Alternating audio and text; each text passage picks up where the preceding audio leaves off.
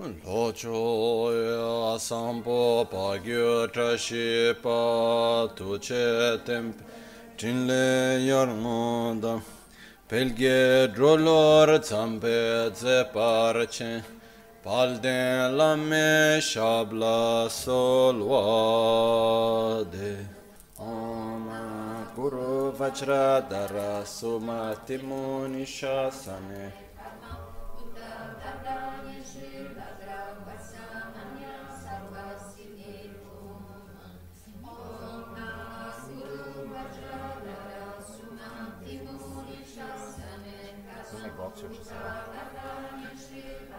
वर्षमन्य सर्वसिद्धिं Om Guru Vajradhara सुमतिमुनिशासने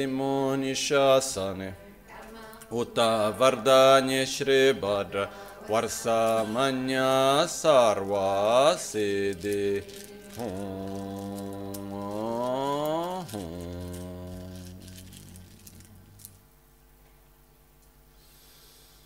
dāgī chēcōng lāma tūjē chē ñamdā dālā tūjē sīksū sō gēbē shēsāng dālā tēndō sō wōyōng sūngē nāwā tsē dō sō tsē jī nīngnē sō wā tēpē tsē tēchēng kōrlō wēsū lēkshū nē yīlā sāmbē dēdēn mā lē pā gēmē lhūngē drupra jīngē tsō nī sōdān dīkdēn shāqbē tsē dūngē namkē yīnsō lēkshū nē. labchen tsonyi yongso tsopa dan chera nye tun chanwara jingi lo. Chancho pargi nintsen tukun tu niyo peme siudru lekshu ne. Chancho drube geken kunshi shi tungen de la drubra jingi lo. Dagi lo na chola chokpa dan chemi samchor ngenpa shiwa che dan tunbe dedun ma lepa beme lungi drubra jingi lo. dorna tingne tsera tamche dan techi pardu ne kav thamche tu. Rese kyamne lama kele me tukje chingi dala siksu su gongyab drewe nyamda dacha la chetsun lame tuje kudan sungi nawa drame tu nyamsu nyongwe kesan topra sho. Kewa kundu yanda lama dan drame cheki pe la longche ching sadan lamge yönde rabzo ne. dorje change kopanyur tobe sho.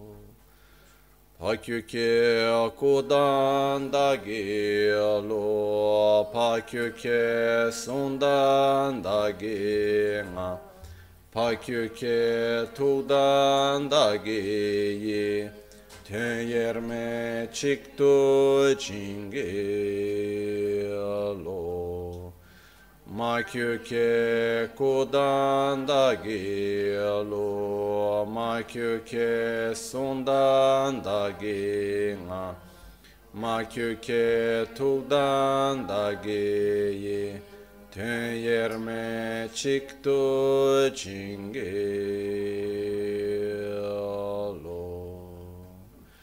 Om muni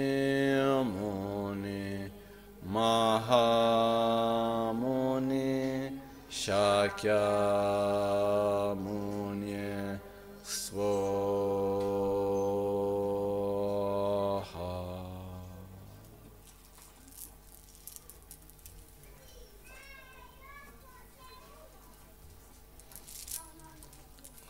Sa shi peke chu shi me to chan ri rab ling shi ni de gen pa di shin to mi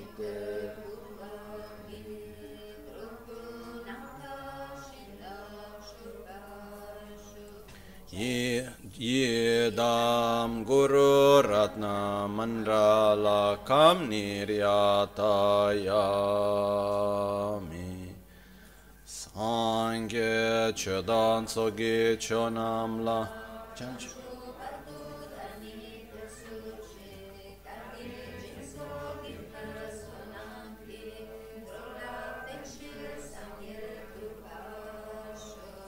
Sangye chedan tsogi chonam la chancho pardo dani kyapsu chi dagi jinso gibe sonam ki drola pinchira sangye drupa shu sangye chedan tsogi chonam la chanchu pardo dani kyapsu chi jinso gibe sonam ki drola pinchira sangye druparishu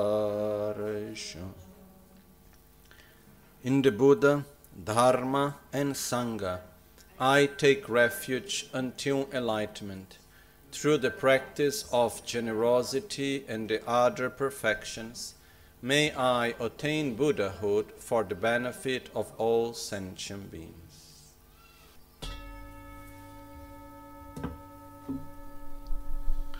Hāyē kē dāng, lē dāng, nē chēng kē, drupōng dā dāng, mī kē nāng dāng, drupō kōng kē dā nāng chī tsaṁ pā, tam chē kē tu dā kē chē tēng.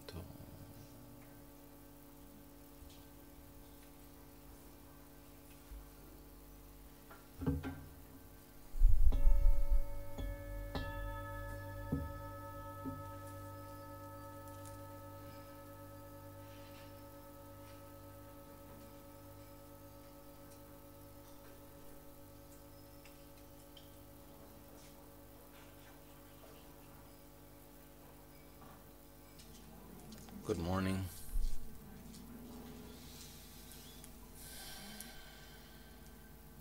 If we are thirsty and uh, we go to drink water from a river, no? there is a river and we go there and we look for water to drink. Before taking the water from the river and drinking it, what do we must be sure of? We must make ourselves sure of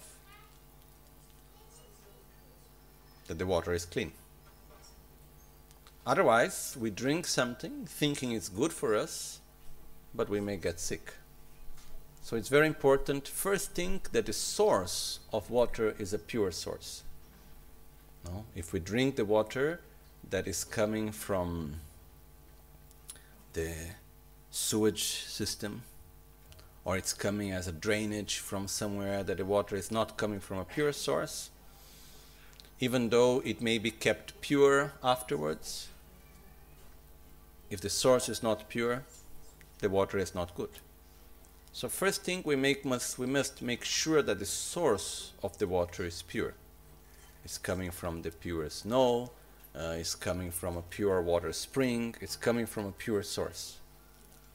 Once we make sure that the source is good, then after that we must make sure that in between from the source up to us it was not polluted. Because if in between there is a village, something like I remember one time I was in Tibet, in one small village on the border between uh, in Nepal and Tibet.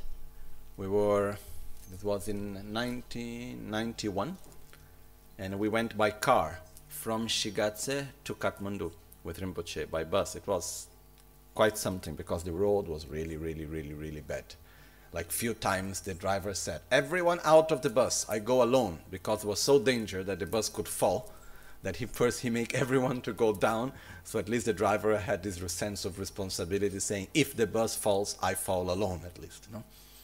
So it was quite a trip. And in the middle of that, we stopped in one village where Milarepa used to meditate. Also, I don't remember now the name, precise name of the village.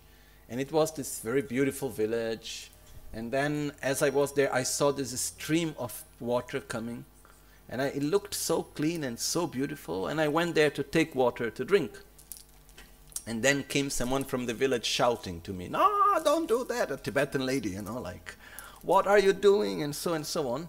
And I said, But it's clean. And she said, She tried to explain to me, No. And then someone came and translated saying that on that stream is where the sewage of the houses were being thrown. So it was not a clean water. Even though it looked clean, it was not good water. No?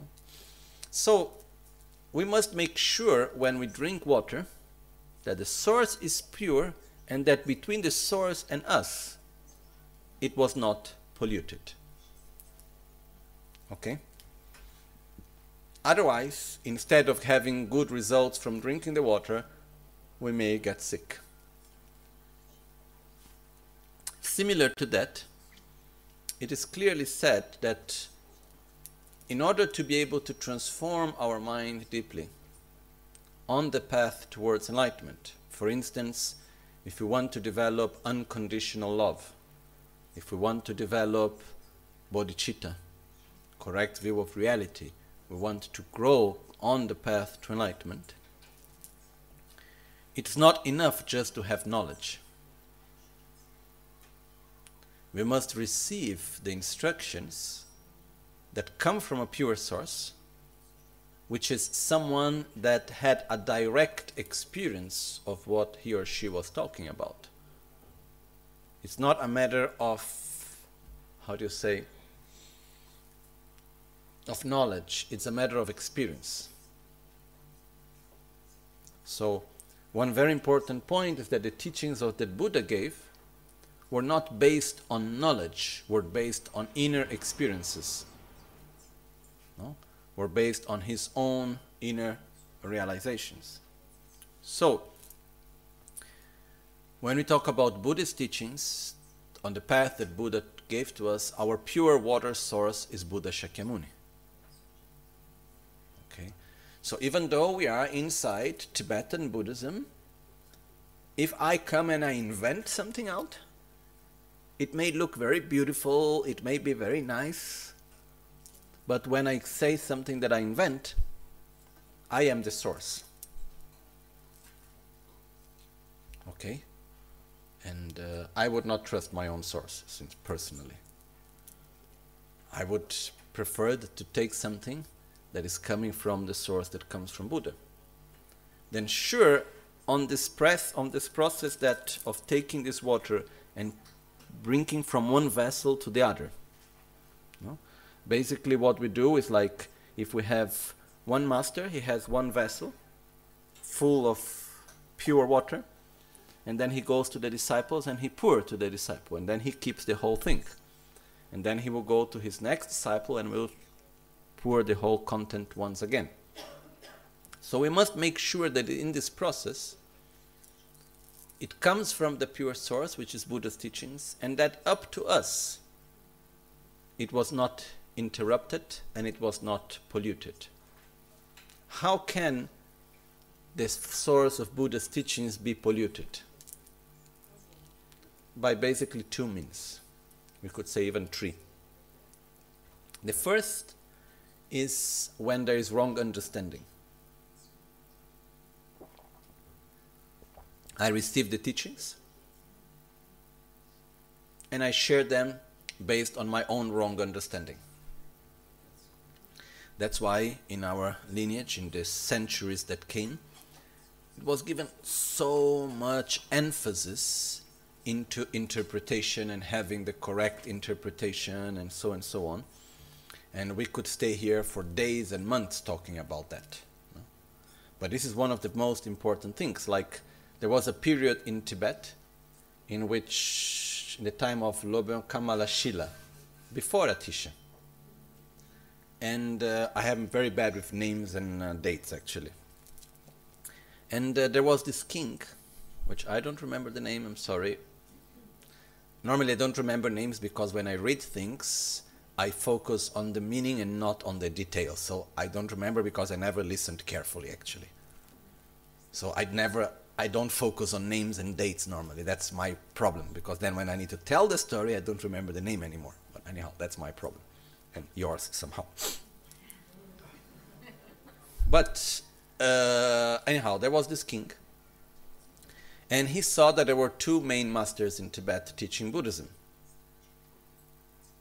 And one was saying that you need to accumulate merits and you need to go through a gradual pro process towards enlightenment, develop love towards oneself, develop love towards others, and then you need gradually to go through this process until you can actually go to enlightenment.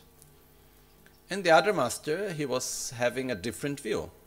He was having a view more that nothing exists, and that all that you need to realize is that you don't exist and nothing exists. You need to have a more nihilistic view. in relation to the correct view of reality. Okay? So, the other one was saying the focus of the path, you don't need to accumulate merit, you don't need to develop generosity, you don't need to do all of that. You can do it. But the path is made by realizing that nothing exists as it appears. So, going to another view. And the king, uh, he looked at it and he said, I don't know which is right and which is wrong, but I know that they are very different. So he invited the two traditions for a public debate. He said, Who is the higher representative of this tradition and who is the higher representative of that tradition? And please, you discuss between yourselves and you come to a conclusion of what is right and what is wrong. Because it's very important to follow a correct interpretation of Buddha's teachings. No? And uh, they had a long debate, which was historically famous debate. And uh, later, one of the two masters he won, in the sense that the other one, uh, you, you win a debate when one of the two parts acknowledges that uh, he actually had uh, like that if first I say one thing then I, I contradict myself. When he contradicts himself that's actually when he loses. Okay so if I say first something this is this and then after I say this is not this this means I have contradicted myself. Okay so finally one master which was Kamala Kamalashila if I remember correctly he won the debate and the other master, he was exiled from Tibet together with all his disciples. Nowadays, we would say, where is freedom of religion? Okay. At that time, what the king said, he said, anyone that follows the master that have, uh, let's say, have loosened the debate, lost the debate, or you change your tradition, or you go out of Tibet. So he was exiled from Tibet, his master, and he went to China and so on. And uh, also, if we look at the history of Buddhism in China, somehow it came from that. It's interesting to see how the interdependencies go. What I want to say is that it is very important. It has always been given a very high level of importance to the interpretation of Buddha's teachings. Because if someone understood something in a wrong way and then transmitted to me his own view, my water got polluted. Okay? So, most of us, we don't have the means to understand well the interpretation, to go through that process. Lama Tsongkhapa wrote a very important book, which is called in Tibetan Trange Lekshe Nyingpo. Trange Lekshe Nyingpo, which means is the excellent uh, commentary, the excellent explanation of the essence of uh, the actual and interpretative meaning of Buddha's teachings. So basically, he took all the sutras of Buddha and he goes to the sutra saying, Here Buddha said that, but he meant something else because of this, this, this, this, and that reason. And here Buddha said this and he meant what he said. It's the most difficult work that to study from what Lama Tsongkhapa wrote, and is said to be the greatest of all of Lama Tsongkhapa's work. Anyhow, the important thing is that I believe very much, and from what I have seen up to now, that our lineage is coming in a pure way because the understanding is correct. So the conclusion from the previous masters was that to make sure that the water is pure, first of all, they must come from the masters such as Nagarjuna, Shantideva, Asanga, and other important masters from India. Okay? Because they had a correct understanding of Buddha's teachings. Later, the teachings must have kept consistent.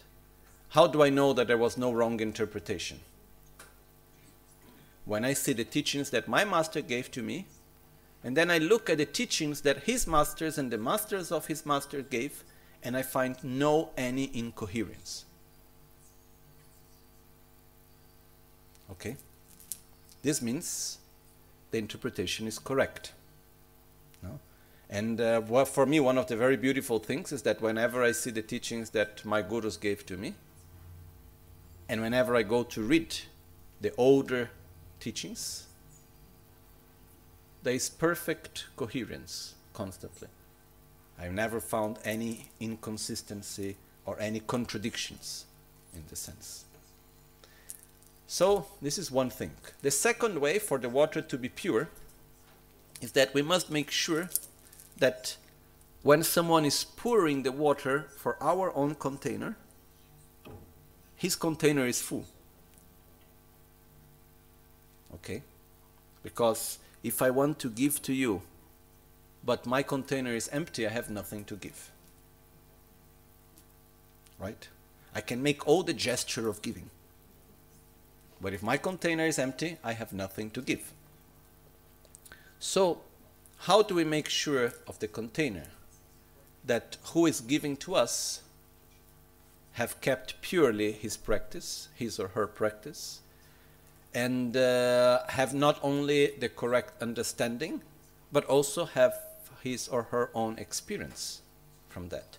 And that he or she received from someone that also had practice, that also had knowledge and experience, until goes to the source, to Buddha. Okay? So, when, we, when it comes, I'm telling all of this because two things. One is that the method that we are going to start explaining today comes from an uninterrupted lineage. It's not something that someone woke up one day and just invented it. It's something that was transmitted to me by my gurus, to them by their own gurus, and like this we can go back, back, back until we reach Atisha. Atisha received from his own guru Suvarnadipa in Indonesia, who received from his gurus, and we go back to Shantideva, we go back directly to Nagarjuna, to Asanga, and gradually we reach up to Buddha Shakyamuni. Okay? And uh, I was thinking that some time ago I had a talk, a dinner talk, with uh, there were two scientists, and uh, they were we had a quite strong, nice discussion, no? Like the type of talks that we don't have normally in our daily life, and uh, we were discussing about the correct view of reality and about uh, they were pointing the finger a little bit, saying, "Oh, but you are like." You base yourself on dogma because you are following a religion, and I was saying it's not like that. And we were discussing, very nice discussion. And they made me a question which they say, oh, it's very nice to see that in Buddhism you are open to discussion and to analysis and you don't take things for granted. That's very nice. But in as the centuries pass, does the teachings evolve? Was his question. The world view that Buddha has transmitted, does it change? Does it evolve? like saying, like in science, if we look, as the times pass, the world will changes. No? And then I was thinking to it, and actually the answer is no. Because it doesn't matter how much we debate, how much we try to find errors, we cannot find errors in the view that Buddha transmitted to us originally there is change and adaptation on the way of transmission, on the approach. But the meaning, I have never seen any particular change because it doesn't matter how much we discuss. I have never found anyone that had a better version than what Buddha actually has taught us. Okay? So this is something that it's very reassuring. Because we say, okay, if we have centuries of people discussing, debating, and finally finding coherence and uh, finding certainty on this path that we have. Okay? So, sure, if someone say, oh, but I have never had the opportunity to go deep into it. If you like, you can do. Nobody is saying you cannot do, but it will take some 20 years of your life, more or less. At least, at least 10 to really go deep and study and understand and analyze and so on. So somehow I have done a part of it, but it's important for us also to trust those that have done it for us in a way. So now, Atisha, he had all the knowledge, but he felt very strongly, at least that's what my understanding that he felt, that it was not enough just the knowledge. Because there are two main parts that we need to develop on the path to enlightenment.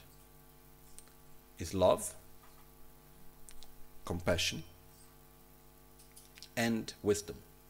These are the two wings for enlightenment.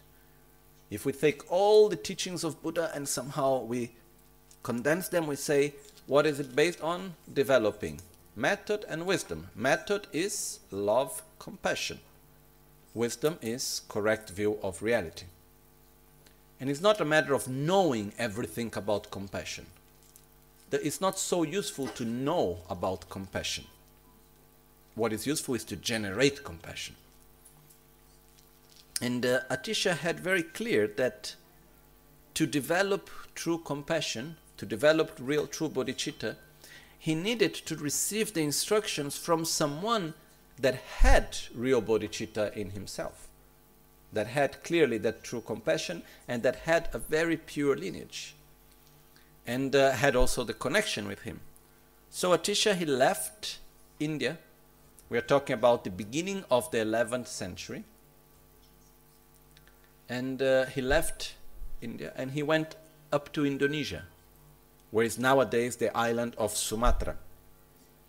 Because I don't know how he came to know about one master called Suvarnadipa, Guru Suvarnadipa. Okay. Tibet, in Tibetan is called Lama Serlingpa. So he went up to Indonesia. It took him 13 months by boat to reach there. A lot of difficulties because he needed to meet someone that had not only the knowledge but that had developed true unconditional love within his own mental continuum. And when he reached, he met Atisha, he met Guru Suvarnadipa, and he took refuge in him. And he stayed with Guru Suvarnadipa for 12 years. And after he went back to India. And uh, in all these 12 years, he received mainly instructions on the path to enlightenment, but mainly in relation to bodhicitta. Okay? I make a long story short. Atisha later came to Tibet, went to Tibet, and uh, through a long story, he was invited by the king and so on and so on, who gave his life for Atisha to come. And uh, Atisha brought this lineage in which the essence was how to develop bodhicitta, how to develop love, compassion, and how to develop wisdom. No? Atisha kept these teachings secret in a way. He opened all the teachings, but some parts of the teachings he never made public. And uh, he gave to very few disciples of him. We could count in our hands. Even though Atisha had thousands of disciples, he gave to very few of them. The actual methods to develop, the, the most profound and stronger methods to develop love and compassion, to develop bodhicitta. Then Later, he transmitted it to his main disciples, who passed down always secretly to his, their own disciples. And we may ask why to make it secret, to protect it. No? There is one very beautiful text called the Jewel Garland of the Bodhisattva, which was taught by Atisha, written by Dromtonpa. Dromtonpa was the main disciple of Atisha, and uh, he was a layman. And Atisha for many years was always like saying, "Oh, when is my layman coming?" You know, my upasika, which is the lay practitioner. Uh, and then uh, finally, when Dromtonpa arrived, he became his main disciple. And Dromtonpa had a very close relationship with Atisha. And uh, Dromtonpa wrote down the conversations that they had on Dharma topics. And uh, when they used to have a teacher, he used to receive a teaching. By the end of the teaching of their conversation was question and answer. Dromtonpa would say one verse, or Atisha would say the verse, or Dromtonpa would say it, and Atisha would confirm it. when it was like the essence of that whole conversation. So all that verses put together became this text called the Jewel Garland of the Bodhisattva, which is for me one of the most special texts that we can have in Buddhism. And in the end of this text, there is one verse in which it says, Mi ma la which means, do not say it to the known humans. Or you can translate from Tibetan literally into two ways. Do not say it, do not say, do not share these teachings with the known humans. Or Mima Yingla Jemicha, you can also translate from Tibetan as do not say this to the people that are not. But in the commentary, when we go to see, it's not talking about non-humans. It's talking about the people that do not have the qualities to keep the teachings. And basically was saying that if you give the teachings to those that are not ready to practice them, they will use that teachings for power, for money, for mundane reasons, and by that way you will destroy the teachings. He says very clear the greatest enemy of the teachings are not those that are against the teachings are there those that use the teachings as if they were for the teachings but they use them with the wrong motivation and they use them in the wrong way. Those that are there that can destroy. They were saying it's very clearly in many of the Buddha's teachings, like Buddha Shakyamuni, he said about his own tradition and lineage, he said, Tempa Goneshik, which means his own doctrine, his own teachings, will be one day, or could, or could be one day, destroyed by those that are in the head, not by those that are following as newcomers. So, because of that, Atisha was very clear in saying we need to be very sincere and true to the practice. So, he kept secret because he didn't want the teachings to go to people that will receive that instructions and use them without having the correct motivation. So, after some time, there was one of his, not his direct disciples, but one of his disciples from the lineage his name was Geshe Langri Tangpa, uh, Dorje Senge. And uh, Geshe Langri Tangpa, he wrote one of the most beautiful texts, which is called The Eight Verses of Mind Training. Okay. Dani simchen yishi norbul helape tunju drube samba tap to chebar zimbr show, no? It's a very, the first line. But may I cherish all sentient beings that is sentient as more as being more precious than the wish fulfilling gem. You should know the in order to be able to reach the ultimate meaning. Anyhow, when Geshe Chekawa read that verse, that that uh, eight verses, he was very knowledgeable on Dharma, but he felt so deeply touched. He said, "Oh, here there is an actual instruction that can make a difference." To me. So he went out to go to see Geshe in Tampa. And uh, what happened was that when he arrived in Lhasa, Geshe in Tampa had just passed away. So he went, and there were two disciples. One that was disciple of the same guru, Geshe Sharawa. And so he met basically, uh, Geshe Sharawa was a disciple of Geshe Potowa. And uh, he stayed following his teachings for more than two years. And in the two years, he never found any teachings related to that eight verses and to this process of so called mind training. So one day, his guru, Geshe Sharawa, was making circumambulations around one stupa. Geshe Chekawa came to him and said, Oh, master, would you mind to sit down in order to ask, to answer a question for me? So he took out his cloak, like his upper cloth, he put on the floor, and uh, he invited Geshe Sharawa to sit. So he sat there, and then uh, he asked him, "Oh, please."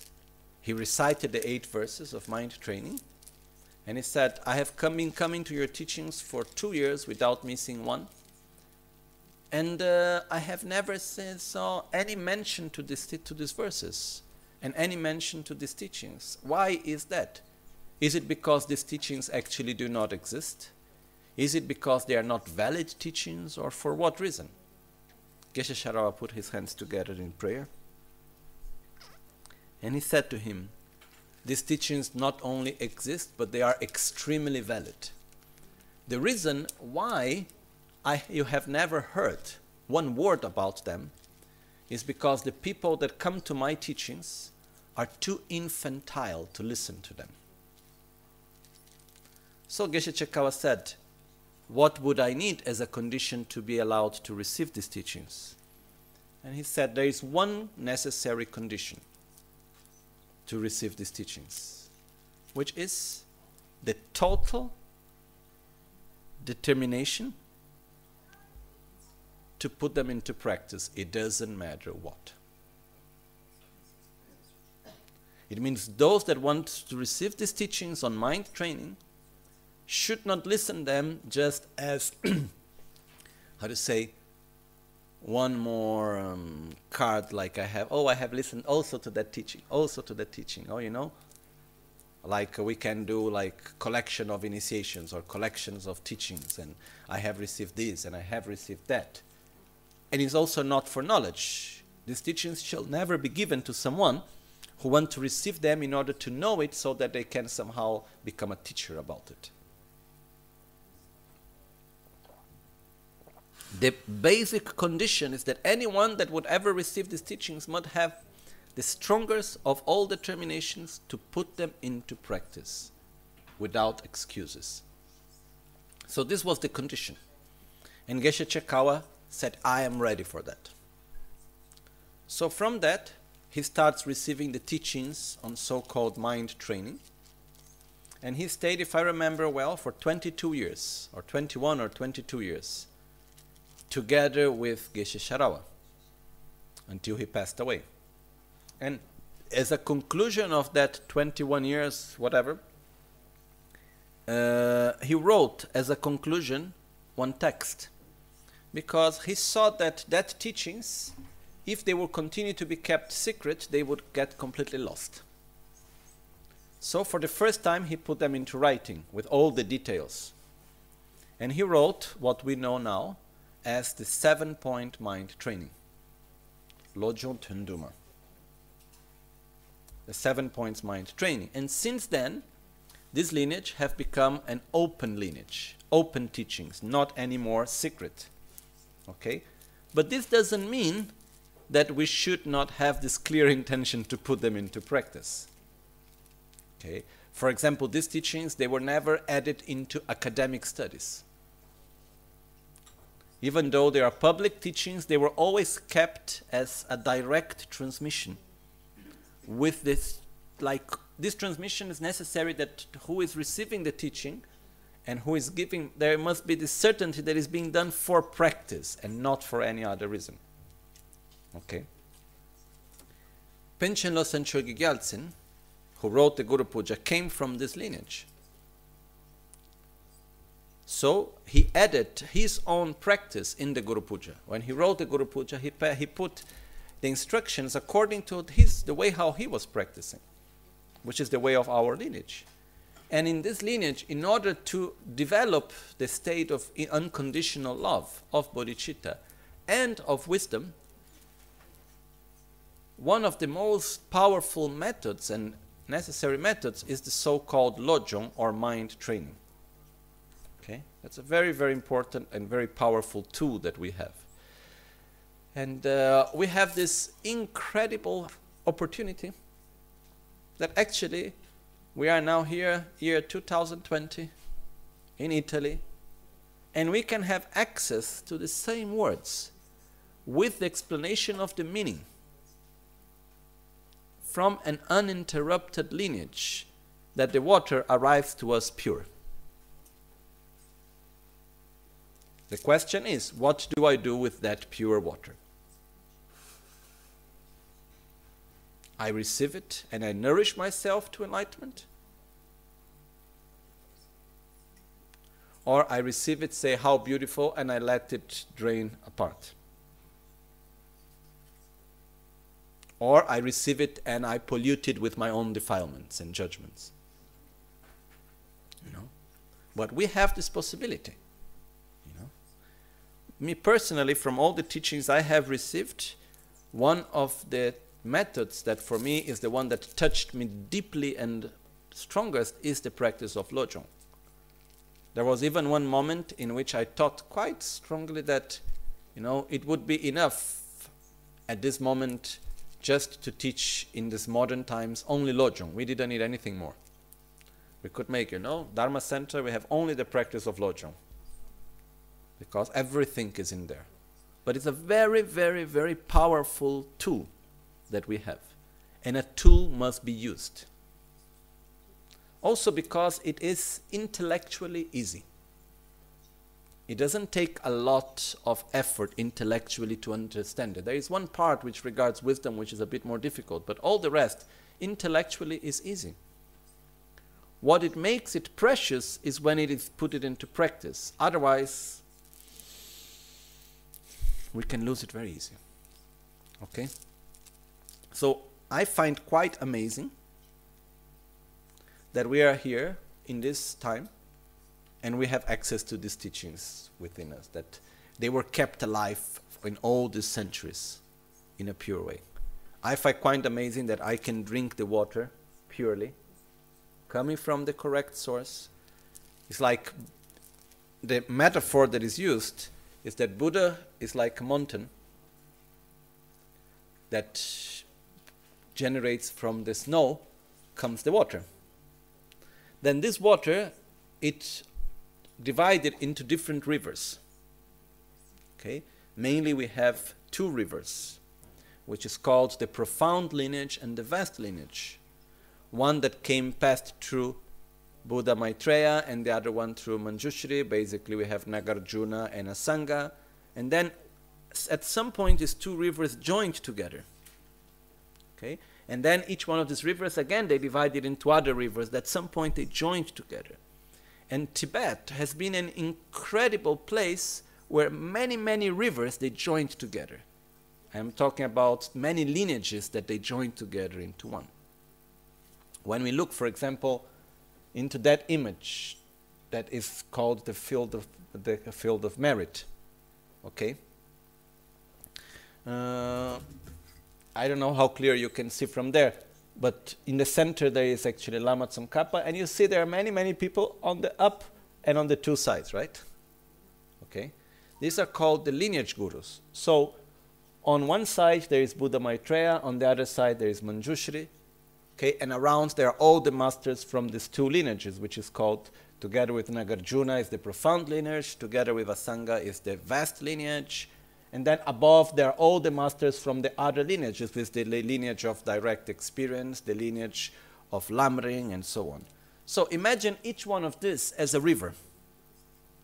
And Lama Tsongkhapa received all these rivers. And then he joined all this pure water coming from all these rivers, and then he transmitted it to us gradually.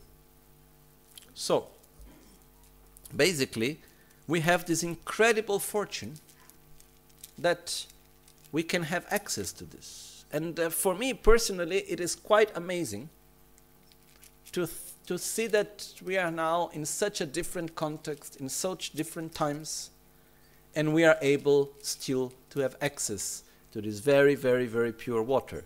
And water is a good metaphor because water brings memory. Okay? It brings the memory of the source where it comes from. And we have today the water that comes from this whole path up to Buddha Shakyamuni. So, the verse that we have arrived today, the Guru Puja, is the second method to develop unconditional love and the strong intention to reach Buddhahood. Yesterday, the day before yesterday, we went through what is called the seven causes and result, which as we could see, it's very realistic and a very powerful tool. Okay?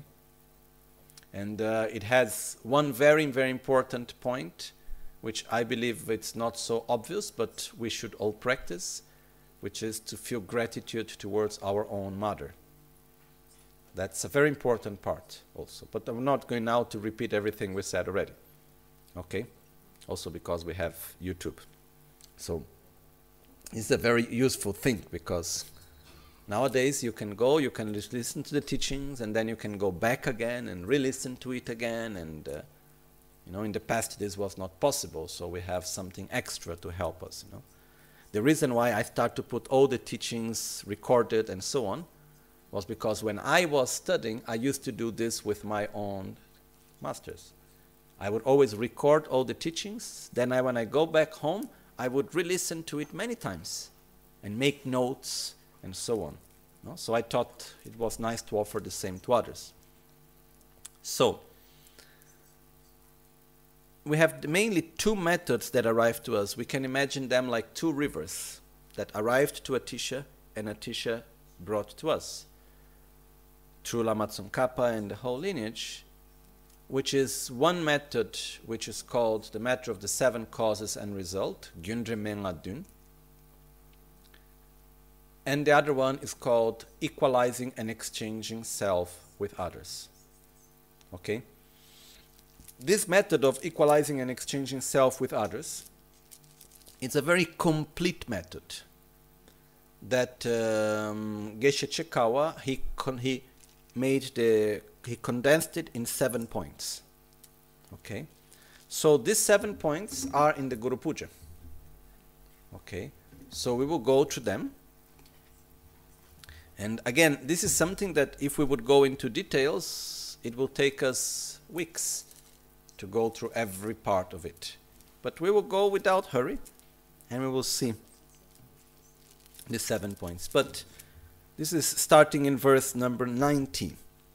But uh, in the Guru Puja, not all the parts of the uh, seven points are put clearly in the same order. They are a little different. So I took today the text that we have printed some time ago, in which there is this, the, the seven uh, points mind training. And uh, I would like actually to take the opportunity also to give you also the transmission of that text, because I think that anyone that truly wants to develop bodhicitta, anyone that really cares for developing an unconditional love as one of the fundamental steps on the path to enlightenment, from our lineage must read, reflect, meditate, and must be guided by these texts also, by these teachings. Okay? So, um, I would like to give you the transmission because I received it from my masters, and then once you have the transmissions, then this will allow you to read, to meditate, having received, having been connected to this uninterrupted lineage. Okay? So, first I will give you the transmission of the eight verses of mind training, and then we will go to the seven points mind training, and then based on that, we'll start the brief explanation of the seven points mind training.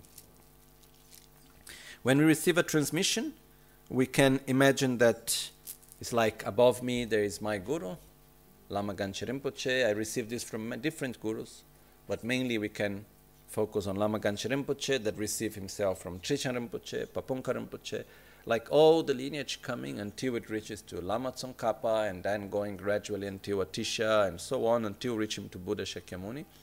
We can imagine like all these rivers coming, and actually it's like a flow of nectar, of energy that comes to my gurus, to my heart, and from my heart to each one of you, especially connecting to Atisha.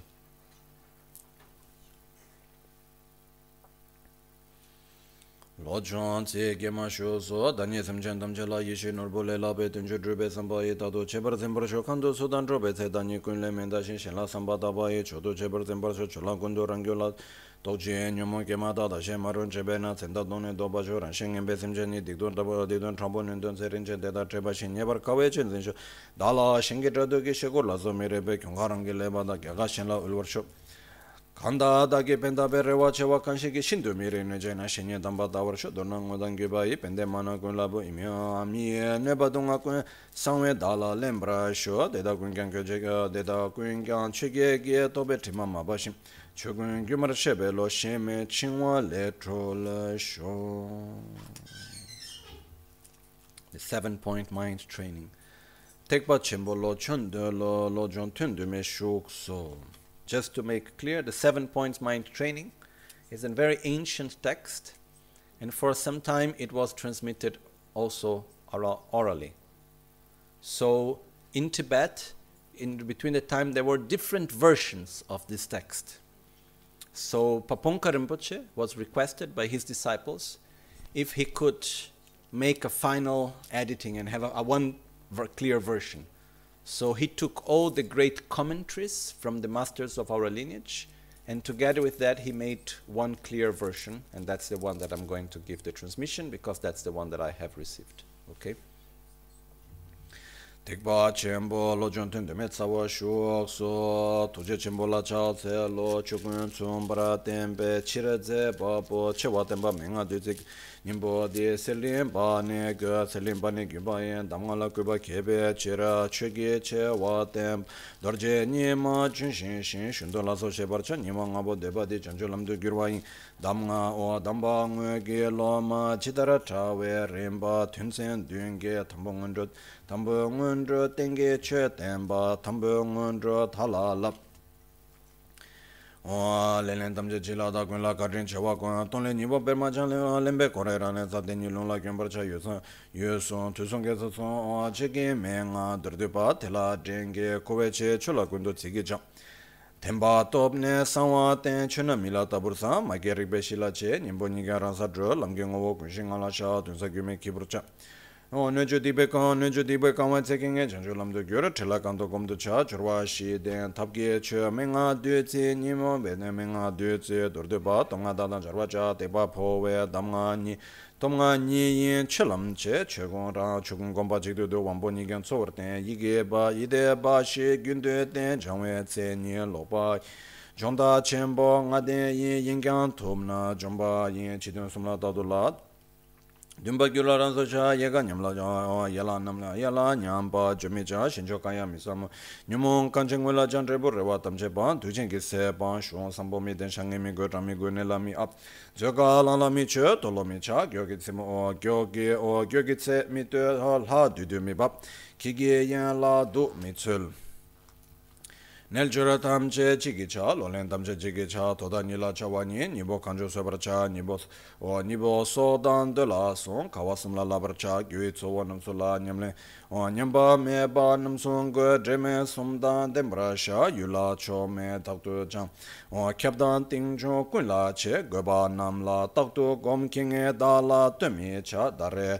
wa thare tsowo nyimsu lang golomicha rejomicha tujomicha tokcho nige tawracha yu magomo ko yu magomo kolomadomo yu zamigo orcho mi de rangi meba mangwe gyu dunga tamge kese ne dazin duwe damga shu tani shiya mi kyo to.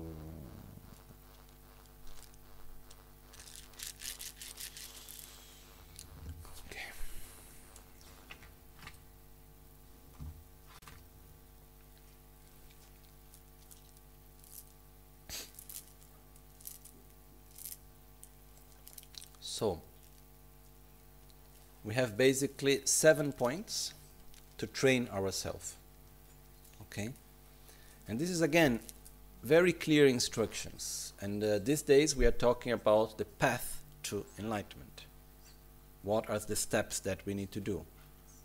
So, here, in according to these very precious instructions known as Lojong or mind training, there are seven points that we need to train ourselves. Okay? So the first one is said, Tangbo ngondro talalap. First, train in the preliminaries. Second, he said, training in the actual bodhicitta, the actual practice. Okay? And here we have training in conventional bodhicitta and in ultimate bodhicitta, which means, first of all, train yourself in the preliminaries, prepare yourself. Second, train yourself in love, compassion, conventional bodhicitta, and train yourself in wisdom. Okay, ultimate bodhicitta. Third, transform adverse circumstances into the path to enlightenment. Okay. Fourth, how to integrate the practice into a single lifetime. Fifth, the measure of having trained the mind. How do we know if our training is complete or not? Sixth, the commitments of mind training. And seven, the precepts of mind training. Okay? So these seven points are here in the Guru Puja. And uh, we will go through them gradually, one after the other. So again, we have first point, first point of training is training the preliminaries, which we'll see now what it means. Second, training bodhicitta, which is train yourself in the mind of enlightenment, which means train yourself in love, compassion, and wisdom. Third, we have here transform the adverse circumstances into the path to enlightenment, transform every situation that we go through into the path to enlightenment.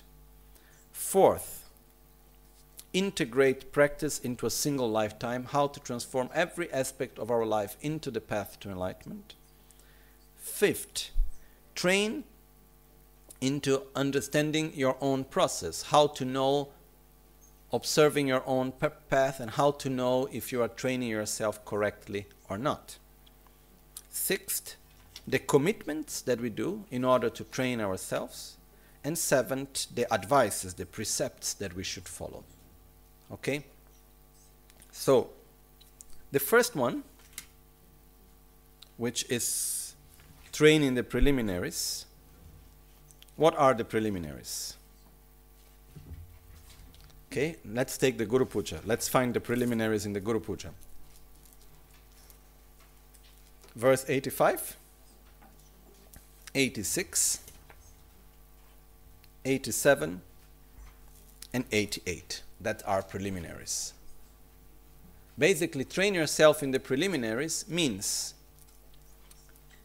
awareness of what is suffering. Awareness is developing love towards oneself, the commitment to abandon what is harmful, to cultivate what is beneficial towards oneself. One of the preliminaries is the law of cause and effect, karma.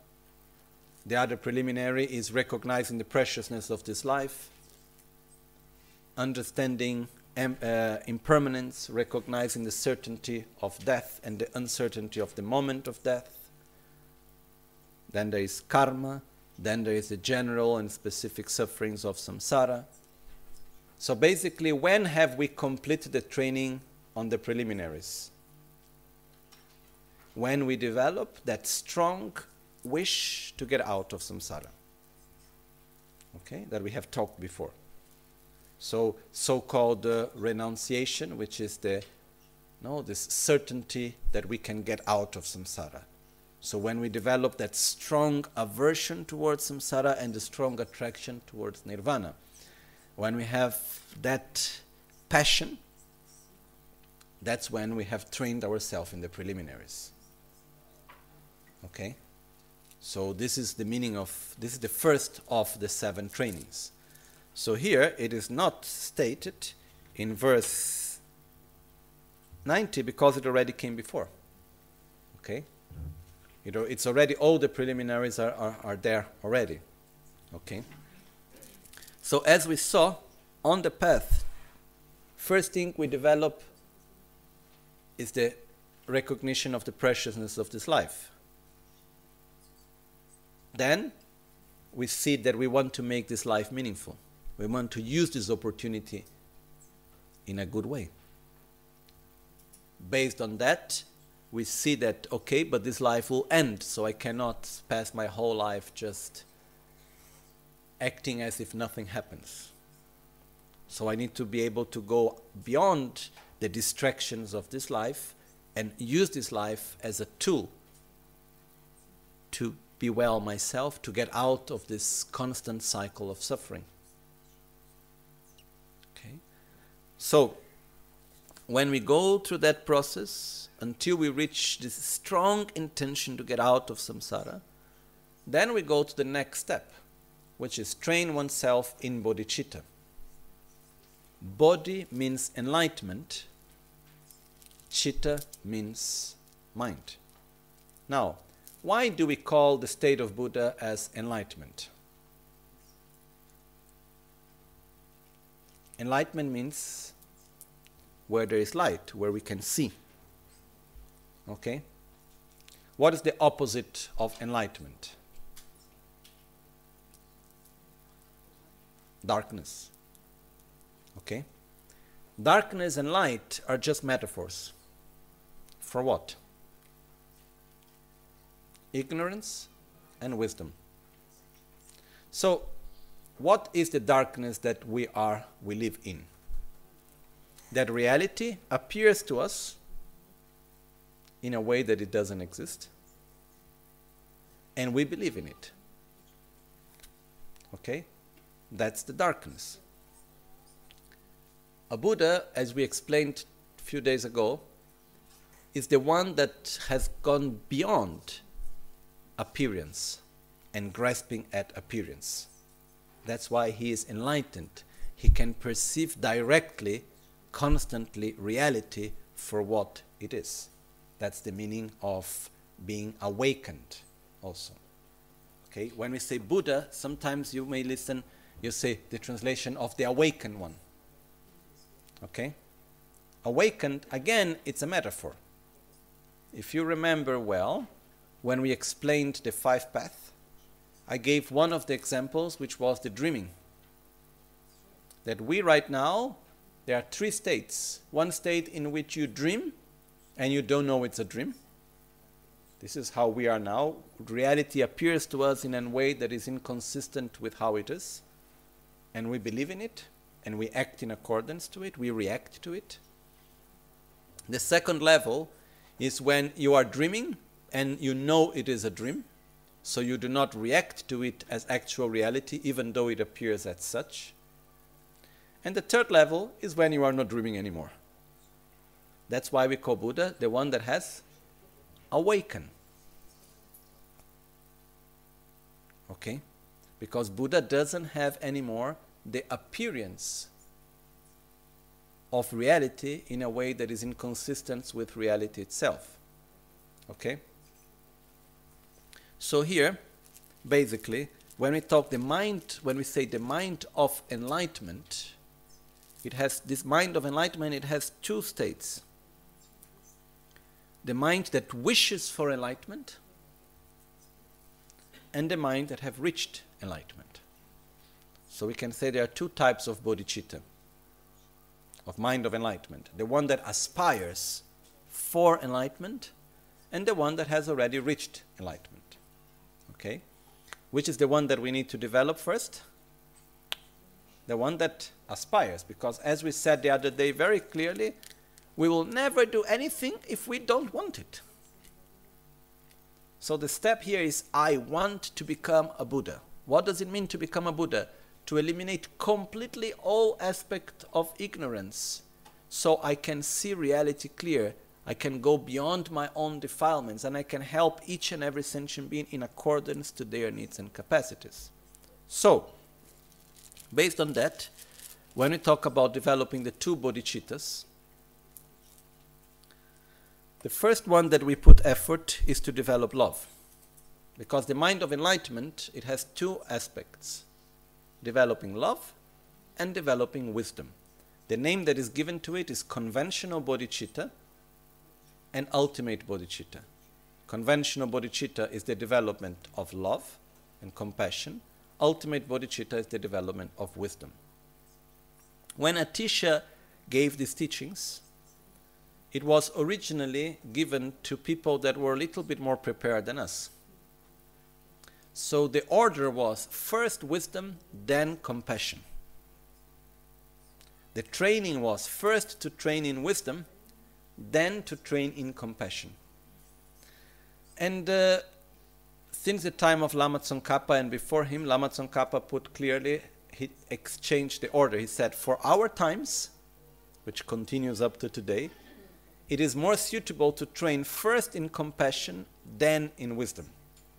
So this order were uh, inverted. If we look in the text that we have here, and uh, you can get it, no, some publicity you can get on our shop. Even though it's a small book, for me, it's one of the most precious items that anyone could have in their own lifetime. Okay. So, if we look when it talk about the two trainings, is first training in conventional awakening mind, second training in ultimate awakening mind, but the number is first B, then A. Why? Because the order taught originally is the other way around. But according to our times, we teach first love and compassion, then wisdom. Anyhow, these are just technical details. So, let's start with the part which is called training in relative bodhicitta. So we go to verse 90. Dunga tramo tsamya midyo chin dela namya chokshe mebarni dadan shen la kebar yomishe shende gawa kebar jingi lop. Rangi chebar zimbe chongne di midyo dunga gebe gyurtone lelen dela konto sunchete dazin dunchen jombra jingi lop. Okay. For me, this is one of the most powerful tools that we could ever get called equalizing and exchanging self with others. The first verse says, There is no difference between ourself and others. None of us wishes even the slightest of suffering, nor is even content with the happiness we have. Realizing this, we seek your blessings so that we may instill bliss and joy in others. As we saw two days ago, the first step before developing love towards others is equanimity. So, what it's being said here in a beautiful way is that when we imagine three people in front of us, one person is someone that we are really attracted to. The other is someone that we have a lot of aversion. It can be someone we know, it can be a family member, or it can be someone public, a public figure, or it can be an historical person. We imagine someone we really like, someone we don't like at all, and someone to whom we are totally indifferent. We don't know the name, we don't know who it is. Okay? Then we start looking to each one of them and we ask ourselves, does he suffer?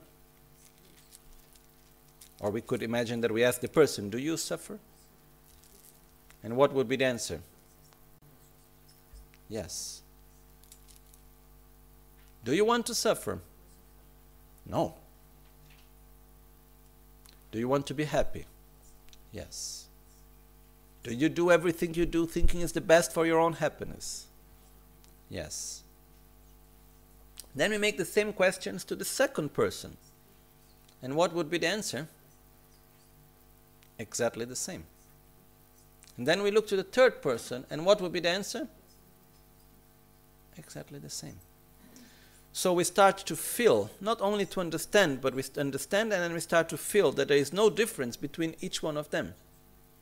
And then we look to ourselves and we say, Do I want to be happy? Yes. Do I want to suffer? No. What difference is there between me and each one of them? And the conclusion? No. From the perspective that we all suffer and no one of us want, and we all want to be happy. Okay, from that perspective, there is no difference between us, and we are all in samsara in the same way. And that's a very, very important step. And this is the basis on both methods to develop bodhicitta. Is this equanimity. Okay? And we need to go through that again and again until we see someone, it doesn't matter who it is, until the example I gave the other day, until we have the mosquito in our ear at night, and we look at the mosquito and we can spontaneously feel, oh, you are in samsara just like me. There is no difference, you know. When we can feel that, it's already, we are making this first step. Okay? It doesn't mean we love anyone yet but we feel that there is no difference between us. And that's a very important step, fundamental step. If we don't do this step correctly, forget about all the rest. Otherwise, we will remain in a very idealistic view I must love all.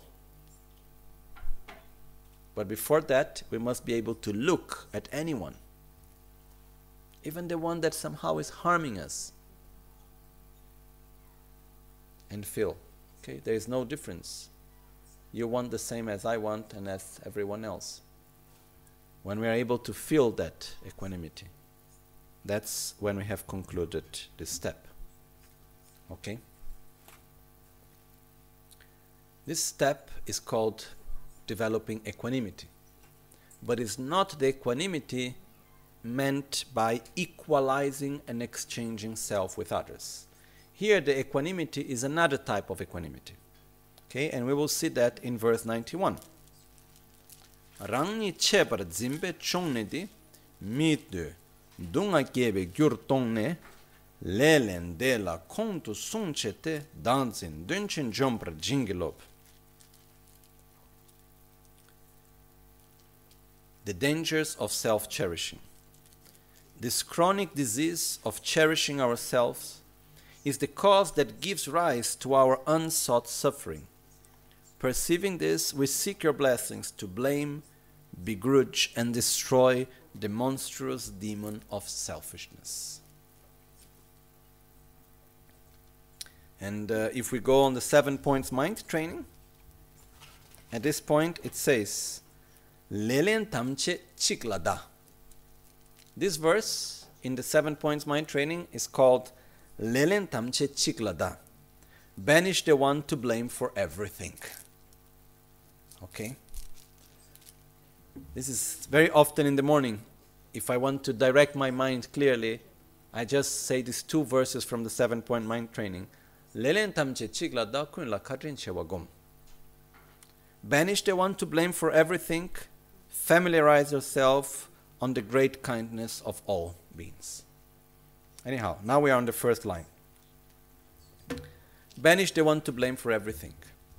The second step here is that in order for us to do, be able to exchange, equalize, and exchange self with others, and equalize here is not meant to make everyone the same, but is to have the same attitude towards all.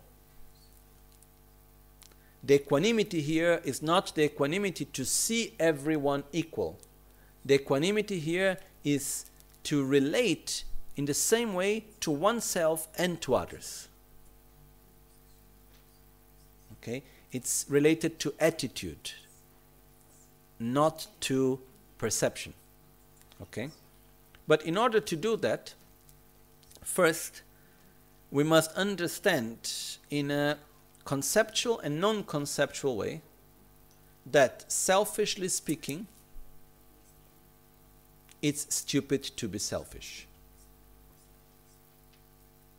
Because the question is very simple are we selfish or not? Okay, I make the question on a different basis. Are you obsessed with your own self gratification? I can remake the question on another way.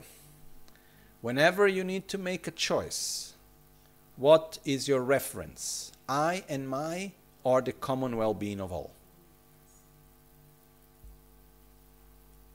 Whenever we need to make a judgment, what is our reference? I and my, or the common well being of all?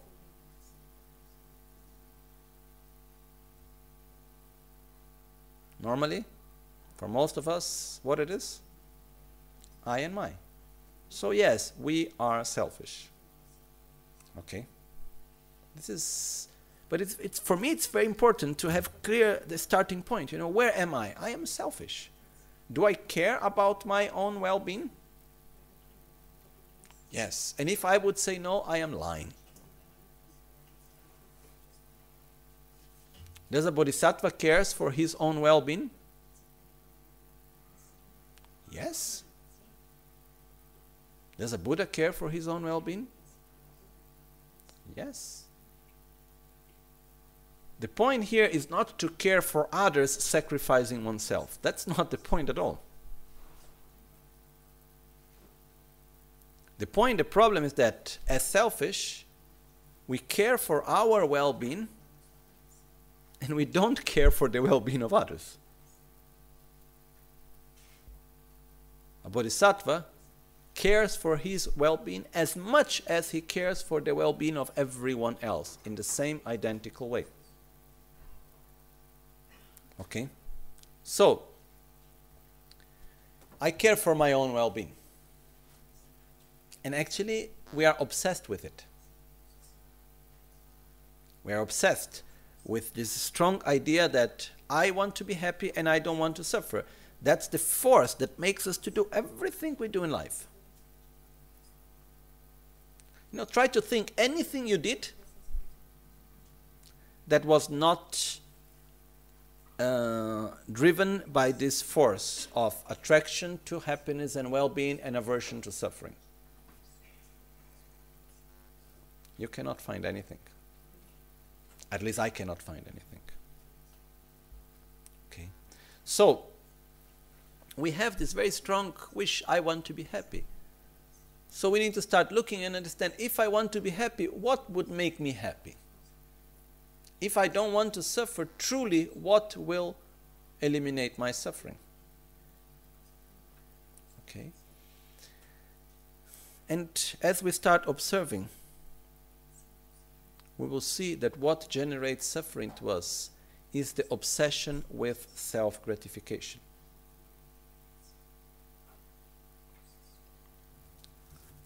The more we care and we are obsessed with our own self gratification and we exclude others, the more our own happiness and well being becomes fragile. No? Just making some small practical examples. A person that cares for others, no? that is not so much focused only on one's own needs, doesn't make a, um, a big fuss when things do not go as he or she wants. The more we are obsessed with our own self, the more, if things are not as we want, we suffer. You did this to me, that happened to me, and we are only looking to ourselves. And our happiness becomes so fragile, our well being becomes so fragile because reality is and will not be as we expect.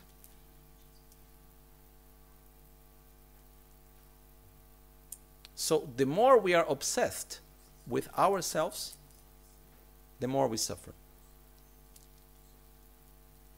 The more we go beyond that, and we are able to include others in the same way, together with the development of wisdom that is also important, the better for us. You know? When we see anger, jealousy, envy, fear, even anxiety. It's all coming from the obsession of self gratification. You know, have you ever seen someone depressed because thinking of others?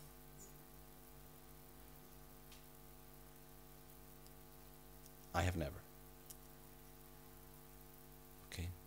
And if I look to myself, around myself, the people that I saw that truly cared for others have always been the most stable and happiest people I have ever met.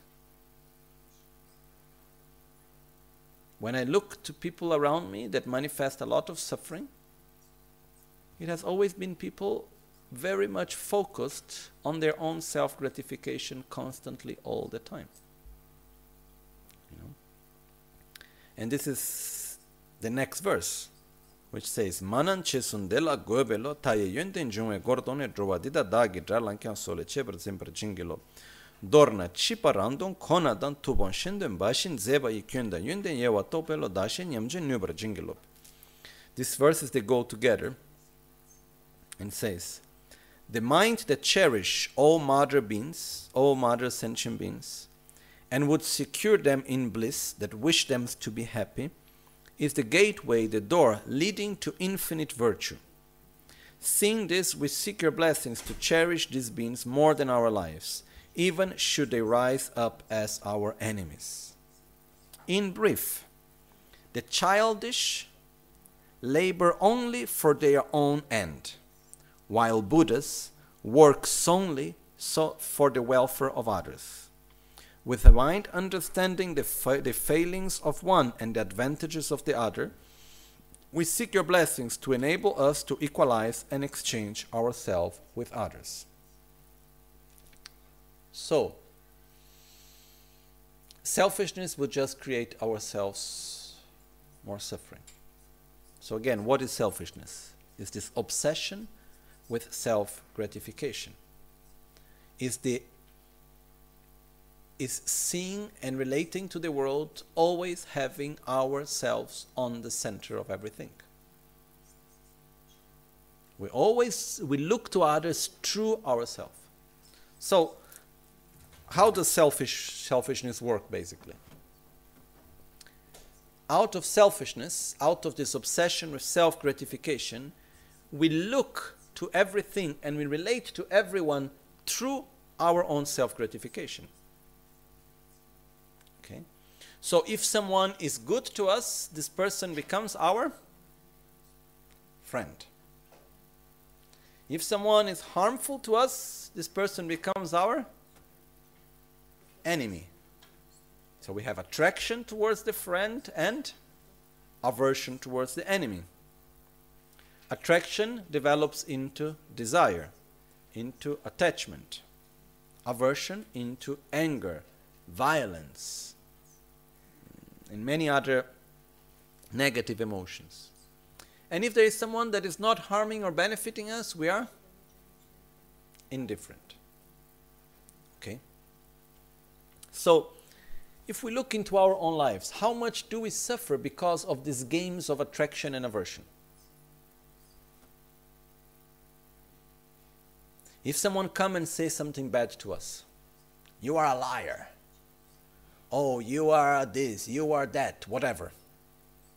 You know? Can we get upset? Can we suffer? Yes. But actually, you know, why do we suffer when someone says something unpleasant to us?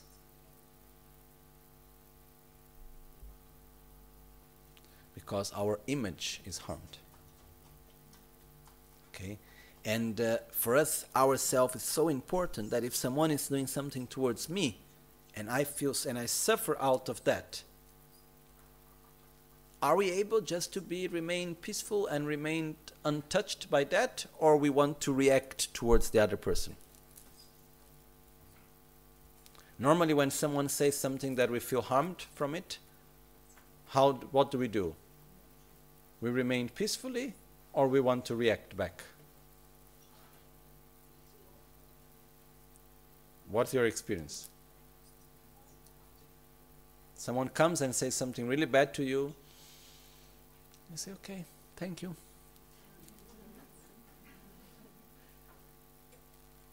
You just remain, remain silently and that's what you think, okay. Or you remain silent and inside you think many things. Or you answer back, How do you dare to say this? It's not like that. Haven't you seen what have you done? Haven't you looked at yourself? It's like for me, I had one experience not long ago, which for was very important because it opened my mind to some small details. It was a very simple experience, and I'm very grateful to the person that allowed me to have that. I was here in Verbania I was driving. And then uh, I was in the road looking to the lake before the theater. And I was driving and I came and I saw all the cars in front of me. They were going very slow and they were on the side. And it seemed to me that there was like a sort of double lane. So it looked to me like there was space to pass on the side. And I thought, strange that people are all going slowly here where there is a lot of space to go through. So I go. So I went through, and then at one point I listened to the noise of an ambulance, and then I, I enter into the line that was behind me. Then I understood that people were in line because maybe there was an ambulance coming. I didn't understand that before. Then I put myself together in the same line. The ambulance passed, okay, but there was a lot of traffic. And whenever the traffic would stop, I saw few cars behind me, one lady coming out of the car and running towards my car. And then the traffic would go on again, she would go back to her car, and then whenever the traffic would stop, she would do the same thing. So I saw that through the mirror and I thought, oh, maybe she wants to talk to me. So I stopped the car a little bit longer. Next time when I saw her running, I waited for her to come. And when basically I opened the window and then she started shouting at me, saying, Oh, I don't remember the precise words, but she was so angry, saying, How do you dare? We all stopped for the ambulance and there were you, you know, thinking you are the smart one passing in front of everyone, you know. And uh, she was angry on that. So I looked to her and I said, I am sorry. When I passed, I did not realize that there was an ambulance. I didn't see what was happening. As soon as I saw, I put myself on the lane. And I'm sorry if that bothered you, you know. And I'm sorry for what I did. I take full responsibilities on my actions. Something like that, I said. Anyhow, then the traffic was moving. The lady went back to her car. But what happens is that what comes after that? That's the interesting part. Myself, I was peacefully with myself because I knew I didn't do anything wrong. With myself, even if I did a mistake, I was okay with my motivation and everything else. But somewhere was a part of my mind that started to give reasons of what I did, to justify myself oh, but I passed and I didn't see, oh, because of this and because of that. And I was looking at that process coming and I said, why do I need to justify myself when I am okay with myself? You know? This was one process. Second step other people that were with me in the car, people that are my friends, I am their friends. So, what happens when someone comes and treat your friend with aggression. That person becomes your enemy. So these people in the car started to find faults on that lady. Oh, but that lady, you see how stressed she is, or this or that, how she dare come in to say these things, and so and so on. And I was looking at that whole process, and I was amazed to see so clearly the process of selfishness. You know? Finally, we don't need that lady, she just manifested her own uncomfortable feelings or whatever. She was gone, and still we had her in the car. You know? Oh, because yes, look what she said, and because, oh, because she's this and that. And I somehow I tried to stop that process of going against her because she doesn't need to be my enemy. But what was the fact when we see someone else as our enemy? What is the reaction that comes after that? Aggression, anger, which generate suffering for ourselves. So, how does selfishness works? We put ourselves in the center of everything. Anything that we see as beneficial, we have attraction. Anything that we see as harmful, we have aversion. And we are constantly in that game all the time. Isn't it tiring? For me, it's extremely tiring. And on top of that, it gets worse. Because not only we relate to everything as my friend, the friend of my friend that is also my friend, the enemy of my enemy that is also my friend, that's one of the worst, you know.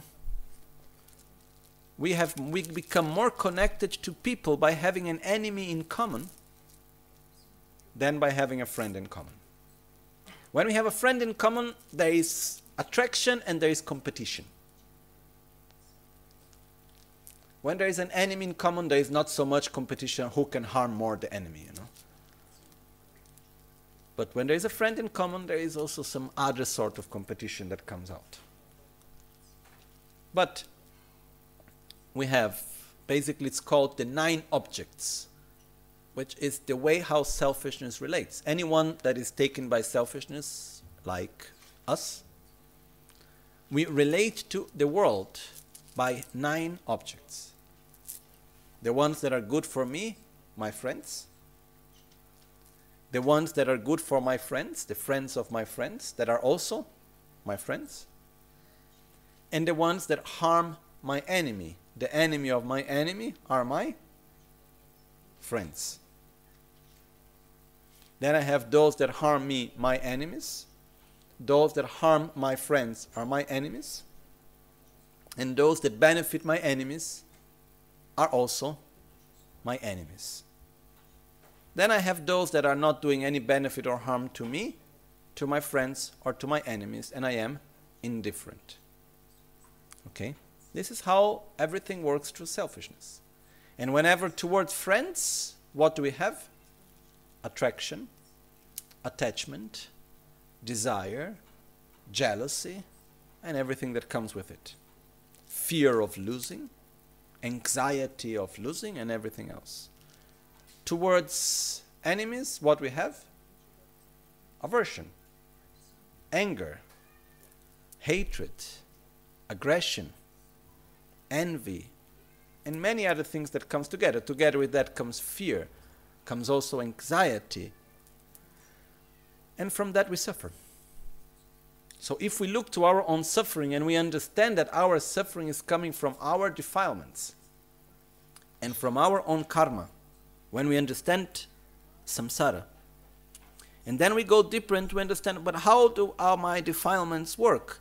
And we will see that our defilements, such as anger, jealousy, arrogance, miserliness, um, and uh, uh, all the others that we can have fear, anxiety, and all of this, where is all of this coming from?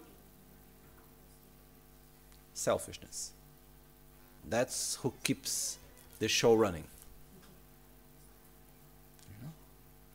That's selfishness. Okay. On top of this, dividing into nine groups, which is three, no? Attraction, aversion, indifference. To all the nine, we relate in three ways, which is a mode of relation of selfishness. It doesn't matter if it's our friend, it doesn't matter if it's our enemy or someone to whom we are indifferent. When we are in front of someone that has something more than us, the person is more beautiful, something that we like, something that for us is important, and then we look and the other person has more than us. The person is more beautiful, more rich, has more attention, receives more attention from whoever I think I should receive attention. Uh, the person is more intelligent, is more spiritual, is more humble, who knows what. Okay? How do we relate towards those that have more? We rejoice? Or we are envy? Normally, when someone has something more than us, spontaneously, how do we relate to that? Oh, how good for you! Oh, oh, I wanted that. And then somehow there is a small aversion towards that person. No, that's envy. So the self, the way of selfishness to relate to those that have more is true envy. Envy means I don't like you because you have what I wanted and I cannot have. It's like, I wanted so much to receive attention from that person and I don't receive. But you receive, so I don't like you. You haven't done anything wrong to me. I would like so much to be uh, rich and I am not. So I don't like the rich one because you have what I wanted to have and I don't have. I would like so much to be peaceful and you know. And I am not I look at the peaceful one and I say how do you dare? You know?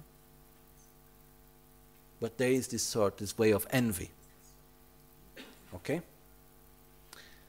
Towards someone and this happens on the three levels huh it's a friend. If it's our best friend and our friend has something that we would like to have and we don't have, how do we relate to that? Envy. The same thing, an enemy, the same thing, an indifference person. On the second level, someone that has the same as us, is as beautiful as me, receives the same attention as I receive, has the same uh, in, uh, um, material situation as I do, or whatever thing else, okay? We see as equal. How do we relate to equal? Let's join forces or competition? No, joint forces.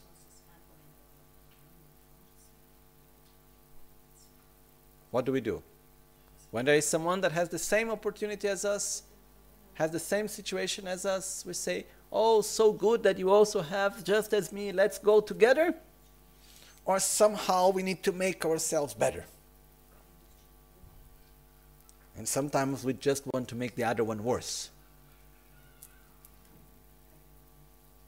It's subtle, sometimes not so subtle. But the way of selfishness, of relating to those that are equal, is by competition. Trying to make oneself better, trying to make the other one worse. And what happened through selfishness when we look to someone that somehow we see as inferior, is not as beautiful as me, is not as young as I am, that is not as good as I am, is not as rich as I am, is not as intelligent as I am, is not as humble as I am, is not as spiritual as I am, is not this, is not that, is not that. How do we relate to someone that have less? Arrogance, superiority. Superiority also brings fear, also brings anxiety of losing one's own position. So, I don't know how clear it is for you, but for me it's very clear that true selfishness we can never relax. We can never just be peaceful. Because we are constantly dividing the world between friends, enemies, and indifferent. For me, one of the clear examples is if we are in a road and three people come walking towards us we don't know any one of them. One we think for one for us is beautiful, the other for us is ugly, and the other for us is nor beautiful or ugly. Our inner reaction is the same towards the three of them, or is different? When we see someone beautiful, that for us is beautiful, what is our reaction? Attraction, aversion, or indifference? Attraction. If we see someone that for us is ugly, what is the reaction? Attraction, aversion, or indifference? Aversion. And someone that is nor beautiful or ugly? Indifference.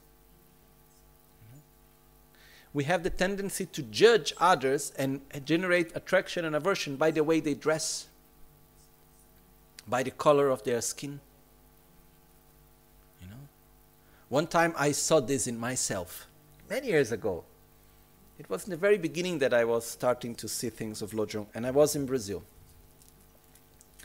And uh, I think I was 13 or 14, something like this. I was very young. And uh, I always liked computers. Nowadays, not really not as before. Before I was quite fixed on these things. Now, a computer is just a, a tool to be used, nothing more.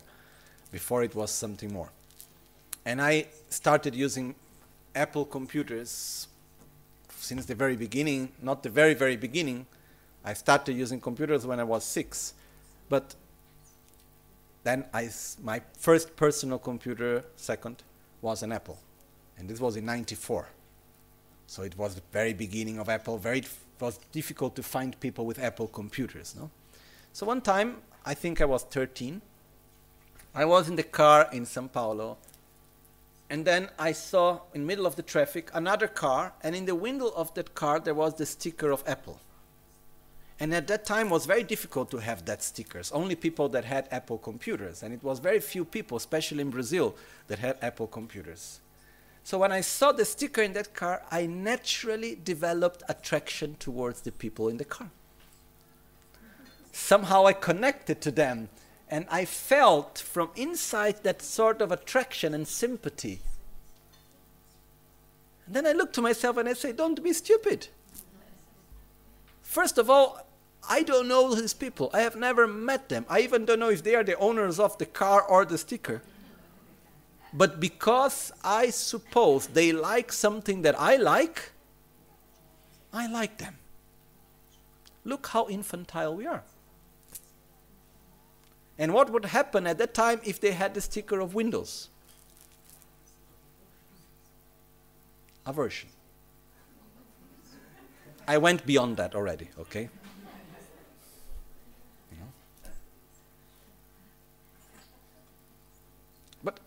It looks strange, but it's true. You look to someone, you are in a place, and then you, you, you find someone that is wearing a mala.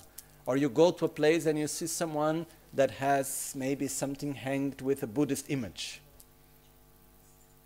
Does that create some, straw, some sort of attraction? Yes.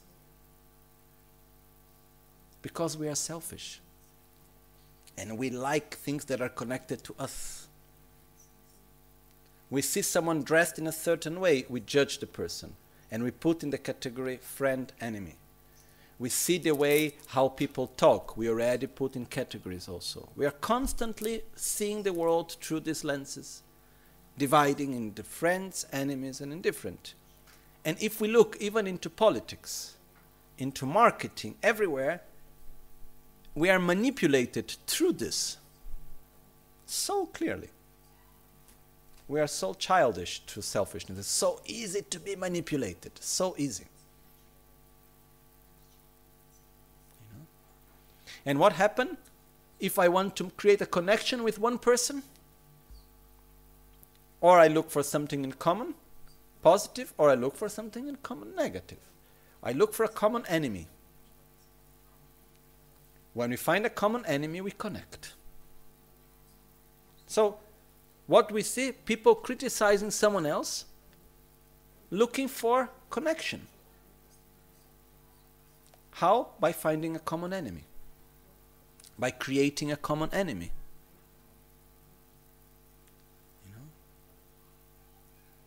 Have you ever seen that? It happens every day. In our life, not someone else.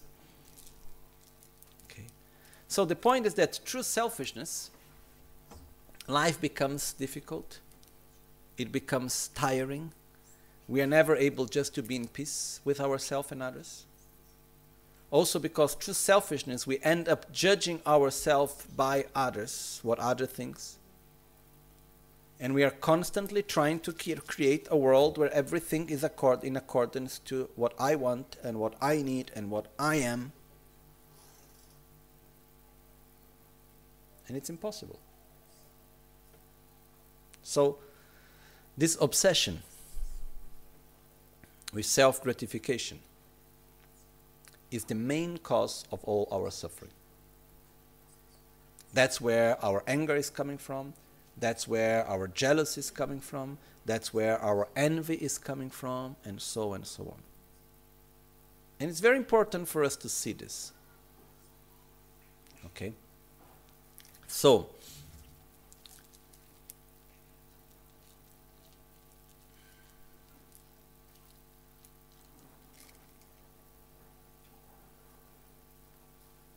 selfishness also acts in a very subtle way.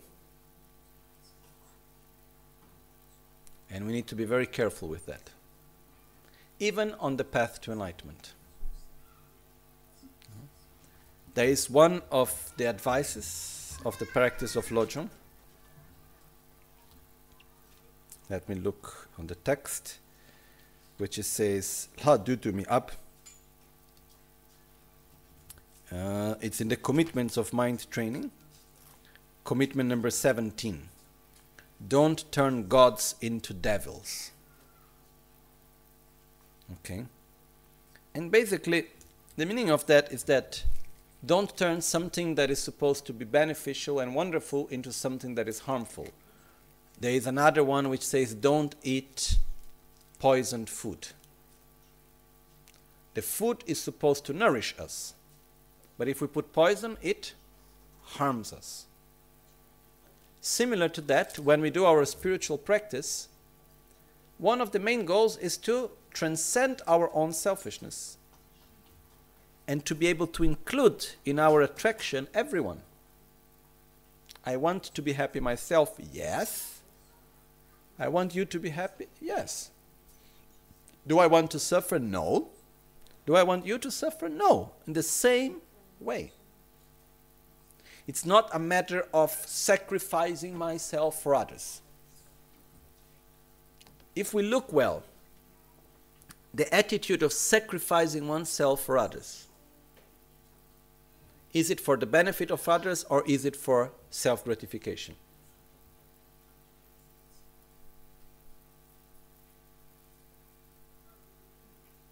I put the question again.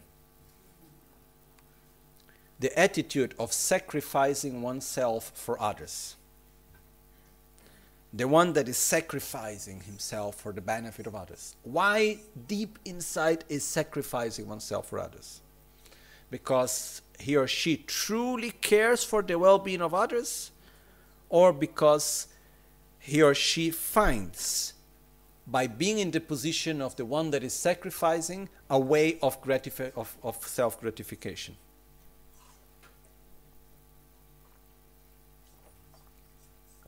I believe it's the second. Because when we truly care for others, it's not a sacrifice, it's a joy. So the path is not to sacrifice oneself, it's to include others as important as ourselves. I wish you to be happy just as I wish to be happy. I wish you to be free from suffering just as I wish to be free from suffering. Okay? But before we get there, one of the first steps is we must see clearly and feel clearly that this obsession with self gratification it's making us blind and it's generating so much conflict. It's so tiring and it's subtle. How do we make, how, when, when do we eat poisonous food? How do we transform gods into devils? When we use the spiritual path that is supposed to eliminate selfishness in a way to make selfishness even stronger. So, one question What do I want?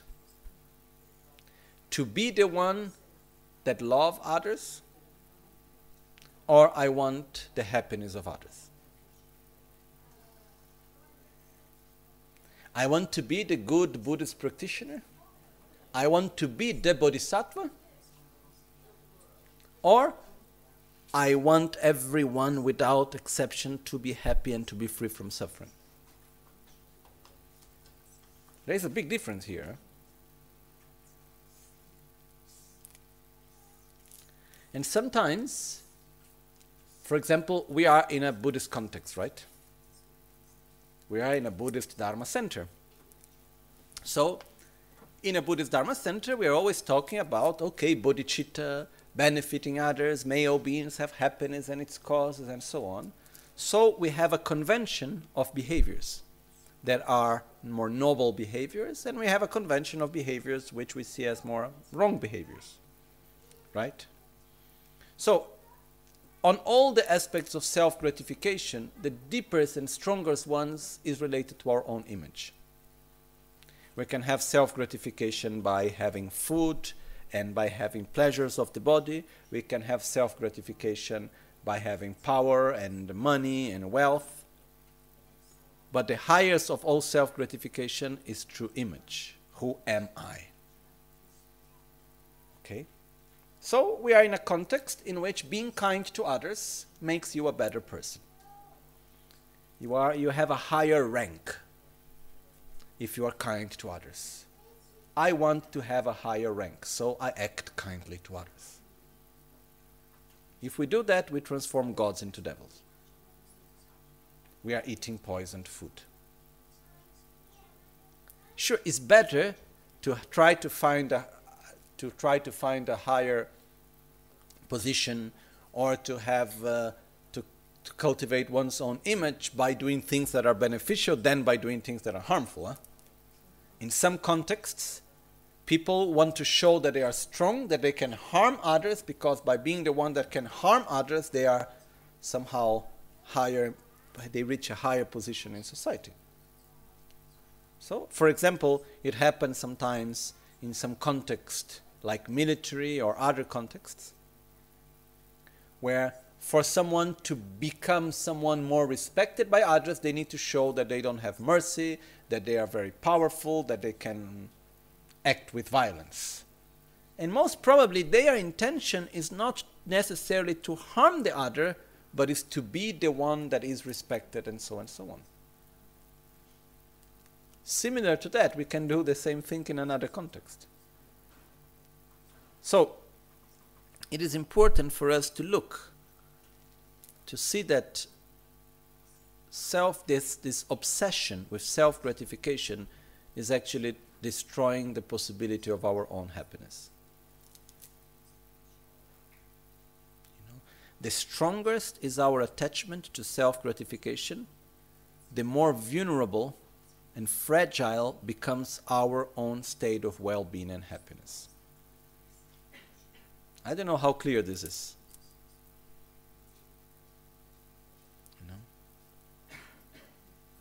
And in this text, which is called Dagzin Shaktep, the discussion between wisdom and ignorance, there is one point in which wisdom, that in this context is altruism, says to selfishness, Go away!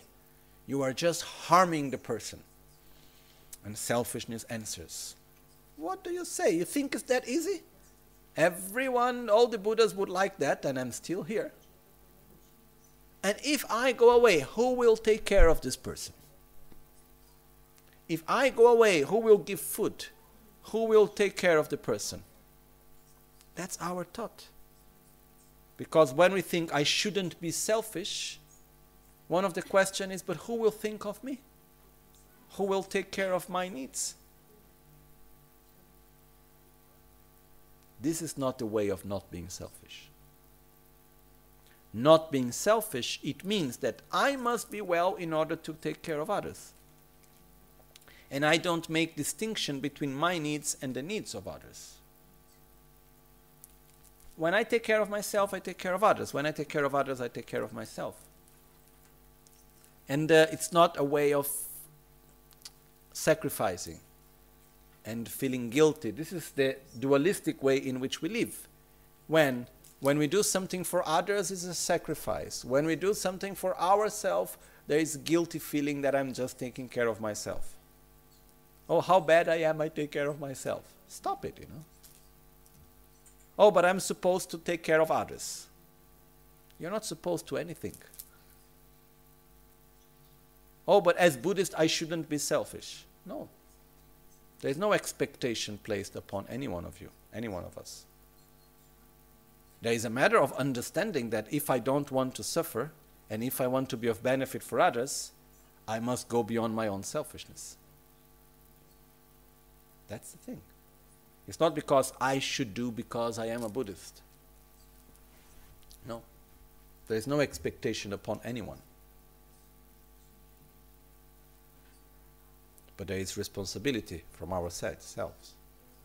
So there is not such thing, oh, I should be kind to others because I am a Buddhist.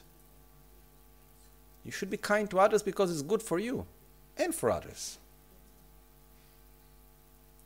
I shouldn't be selfish, oh, because I'm a Buddhist. No, you shouldn't be selfish because by the more selfish we are, the more we suffer. And the less we can give to others. So,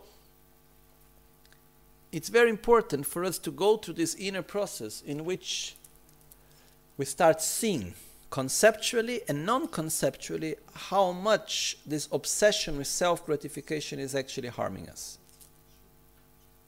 Until we develop this clear view that selfishly speaking is better to be altruistic. Do I want to be happy? Yes. So, what I need to do, I need to care for others as much as I care for myself. Do I want to suffer? No. So, what I'm going to do, I'm going to care for the suffering and the happiness of others as much as care, I care for my own. Okay? So, when we say about here equalizing and exchanging, is the attitude. I have the same attitude towards myself and towards other. And the exchange is the attitude of selfishness means whatever is good only for me, whatever is harmful for others, but not for me. In this case, we exchange and we say whatever is good for all, whatever is harmful, we direct it towards selfishness itself. But we will see this, to- this tomorrow. But the basics is that selfishness, this obsession with self gratification, is just harming me. Even in the path of Dharma. We can think that we are practicing Dharma beautifully, and we are just nourishing self gratification. I'm sorry if I say I'm so direct. Can you see the danger? Okay? I'm not saying that any one of us is doing like this, but I'm just trying to lay clear the dangers that are there. That's why it's a secret path within us. In the moment that we say to others, oh, you know, oh, I have been helping that one so much, pff, gone. We already pollute that good action with our own attachment of self gratification. So, it's not an immediate process, it's a gradual process. And uh, here, you know, Panchen Losang Chö gave a lot of emphasis to that part. He put three verses for it. So he says, rāñi chēpar dzīmbē chōngne di mīdō dūngā gēbē gyur tōngne lēlēn dēlā kōntō sūnche te dāngzin dōnchīn chōmpar jīngi lōb mānān chē sūn dēlā gōbē lō tāyī yōntēn chōngwē gōr tōngne drōwa dīdā dāgi dāl sōle chēpar dzīmbar jīngi lō dōrna chīpa rāndōn kōna dān tūpon shēndōn bāshīn dzēbāi kyōndan yōntēn yewa tōkbē lō dākshē nyamchē nūbar jīngi lōb This chronic disease of cherishing ourselves is the cause that gives rise to our unsought suffering. Perceiving this, we seek your blessings to blame, begrudge, and destroy the monstrous demons of selfishness. The mind that cherishes all mother beings and would secure them in bliss is the gateway leading to infinite virtue. Seeing this, we seek your blessings to cherish these beings more than our lives, even should they rise up as our enemies.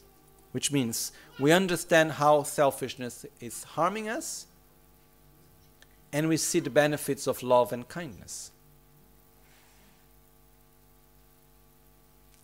The, if any moment we are able to experience unconditional love, for one instant. All the rest will feel tasteless. It's like if you take strawberries. And if, you, for example, you are used to eat the strawberries that you find in the big supermarkets, normally you find these big, big strawberries that taste like water. Okay? And you are used to eat these big strawberries that taste like water. Then one day someone comes and gives you to you a wild strawberry, small, little, ugly, but with such an incredible taste. Once you taste that, what happens to the other strawberries? They lose taste. Doesn't mean they are bad, but once we t- taste the real thing, all the rest is like we long for that real thing again and again. If we are able to experience for one instant unconditional love, and we all have this capacity, true.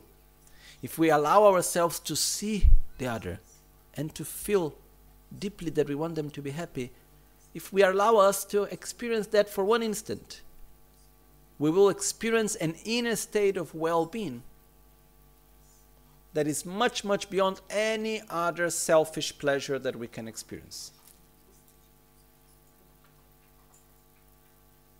So, is the basis of all well being. Actually, this true feeling of love and compassion, which goes together, it sustains happiness and well being for ourselves and is the basis also to actually cultivate our qualities that takes us out of samsara and so on. So on one side, selfishness creates suffering. Love and compassion brings happiness and well-being. Okay? Seeing this, we seek your blessings to cherish these beings more than our lives. Seeing the benefits of love and kindness, we seek your blessings to cherish each and every one, to, to care for them more than we care for our own selves. Actually, we want to care as much as we care for ourselves. That's the thing. But to make it more strong and clear, we say even more than what we care for ourselves. Even should they rise up as our enemies, it doesn't matter what they do, I will never stop caring and cherishing for them.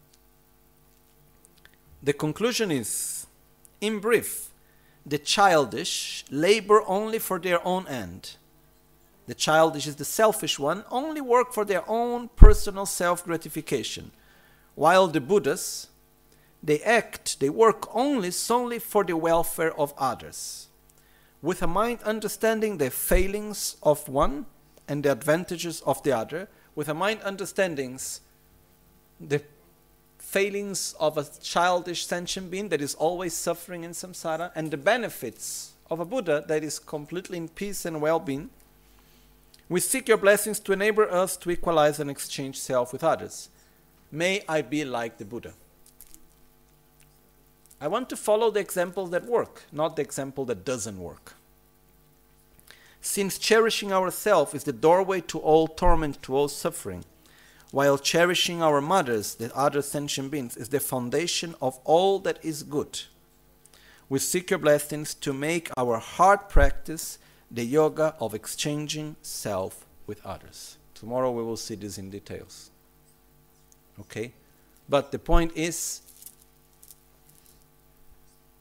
I don't want anymore to be blinded by selfishness, to act only in order to fulfill this infinite whole. Because the attachment to self gratification is a hole that we can never fill it. It doesn't matter what we do, we will never be satisfied. It doesn't matter how much we try to be to do things for ourselves. Have you ever seen anyone that acting with very strong obsession for self gratification found satisfaction and peace? I have never seen.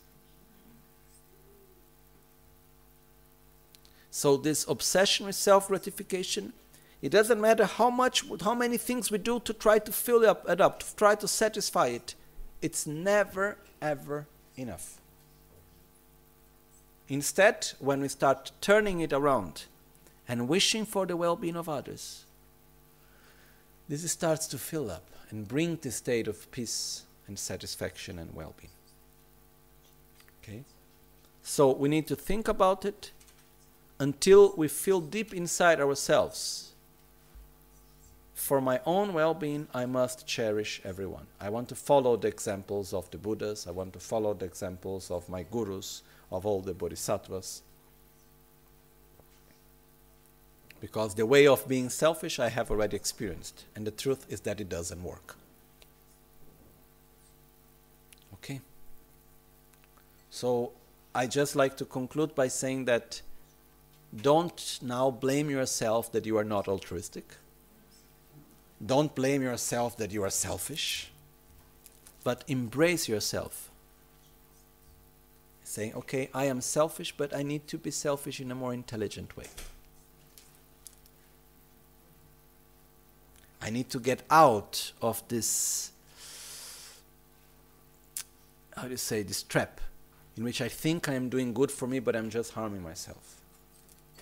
It's like eating poison that has a good taste. I need to stop doing that. Okay? And we do this by caring for ourselves, but not by beating oneself and saying how bad I am. And we start to look in our daily life not to eliminate selfishness. First, we need to start to observe how much this obsession to self gratification conditions our lives and how much it generates suffering and other defilements. This is the step with which we are in first. Don't hurry up to eliminate selfishness. Because no one will ever eliminate selfish trying to put it away. This doesn't work. We cannot eliminate the darkness by going against the darkness. We can only eliminate the darkness by generating light. But we, we, but, but we must see where the darkness is. So, this is the point in seeing the darkness. Then, after we need to direct ourselves to light. Okay? We cannot feel, oh, how selfish I am, how bad I am, you know? And I need to, oh, I am so bad because I am so selfish. Sometimes I see people coming to me, oh, Lama, I am so selfish. So what? You have also been before like that, you know? There is no news.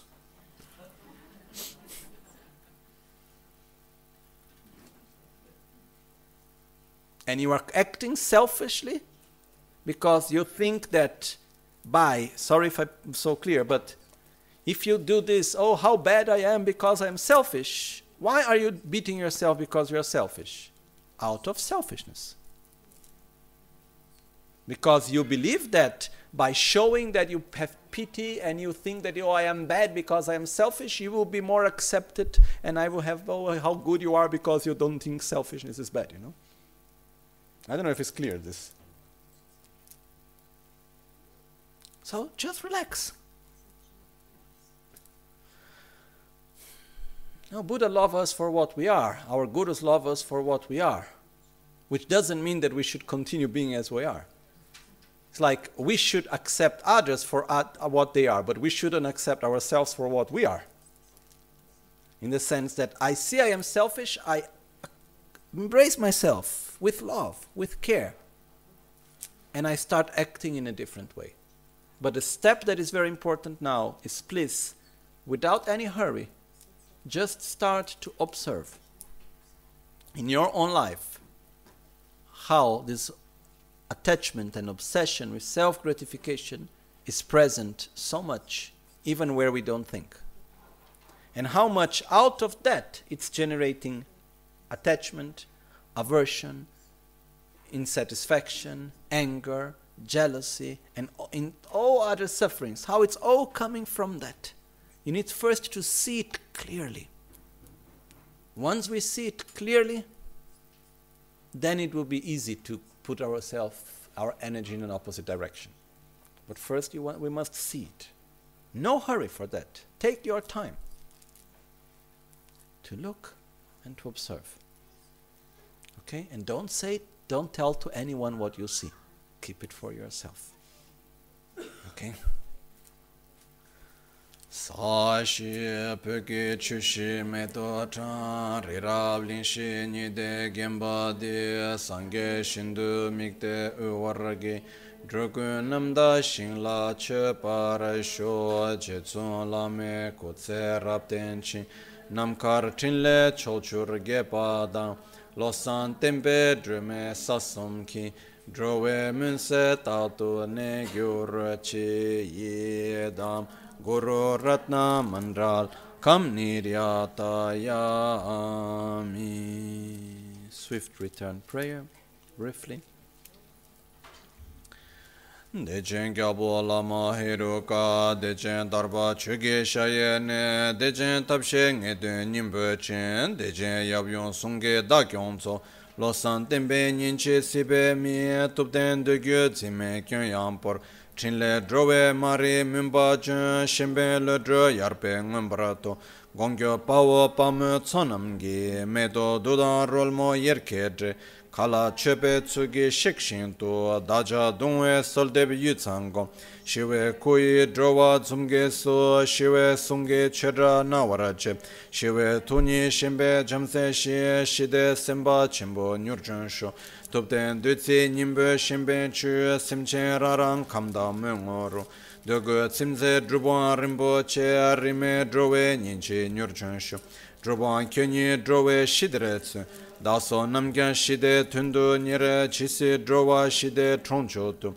말레 테세 교샤 튼조치 다자레메 치신 드로발라 라마 군초 숨게 투진다 케브라 텐손 더제슈 남시 튼레 마예 톤트로즈 케와 군도 양다 라마다 드라메 체키 펠라 롱체치 사다 람게 연데 랍존 dorje change kopa nyur tobe sho nimo dele tsendele nime kunyan delekshi ninsen takto delekpe koncho sumke jingi lop koncho sumke ngodrup tsol koncho sumke trashi yesho sem chu sudru chu lam tu tudru lam la parche re warasho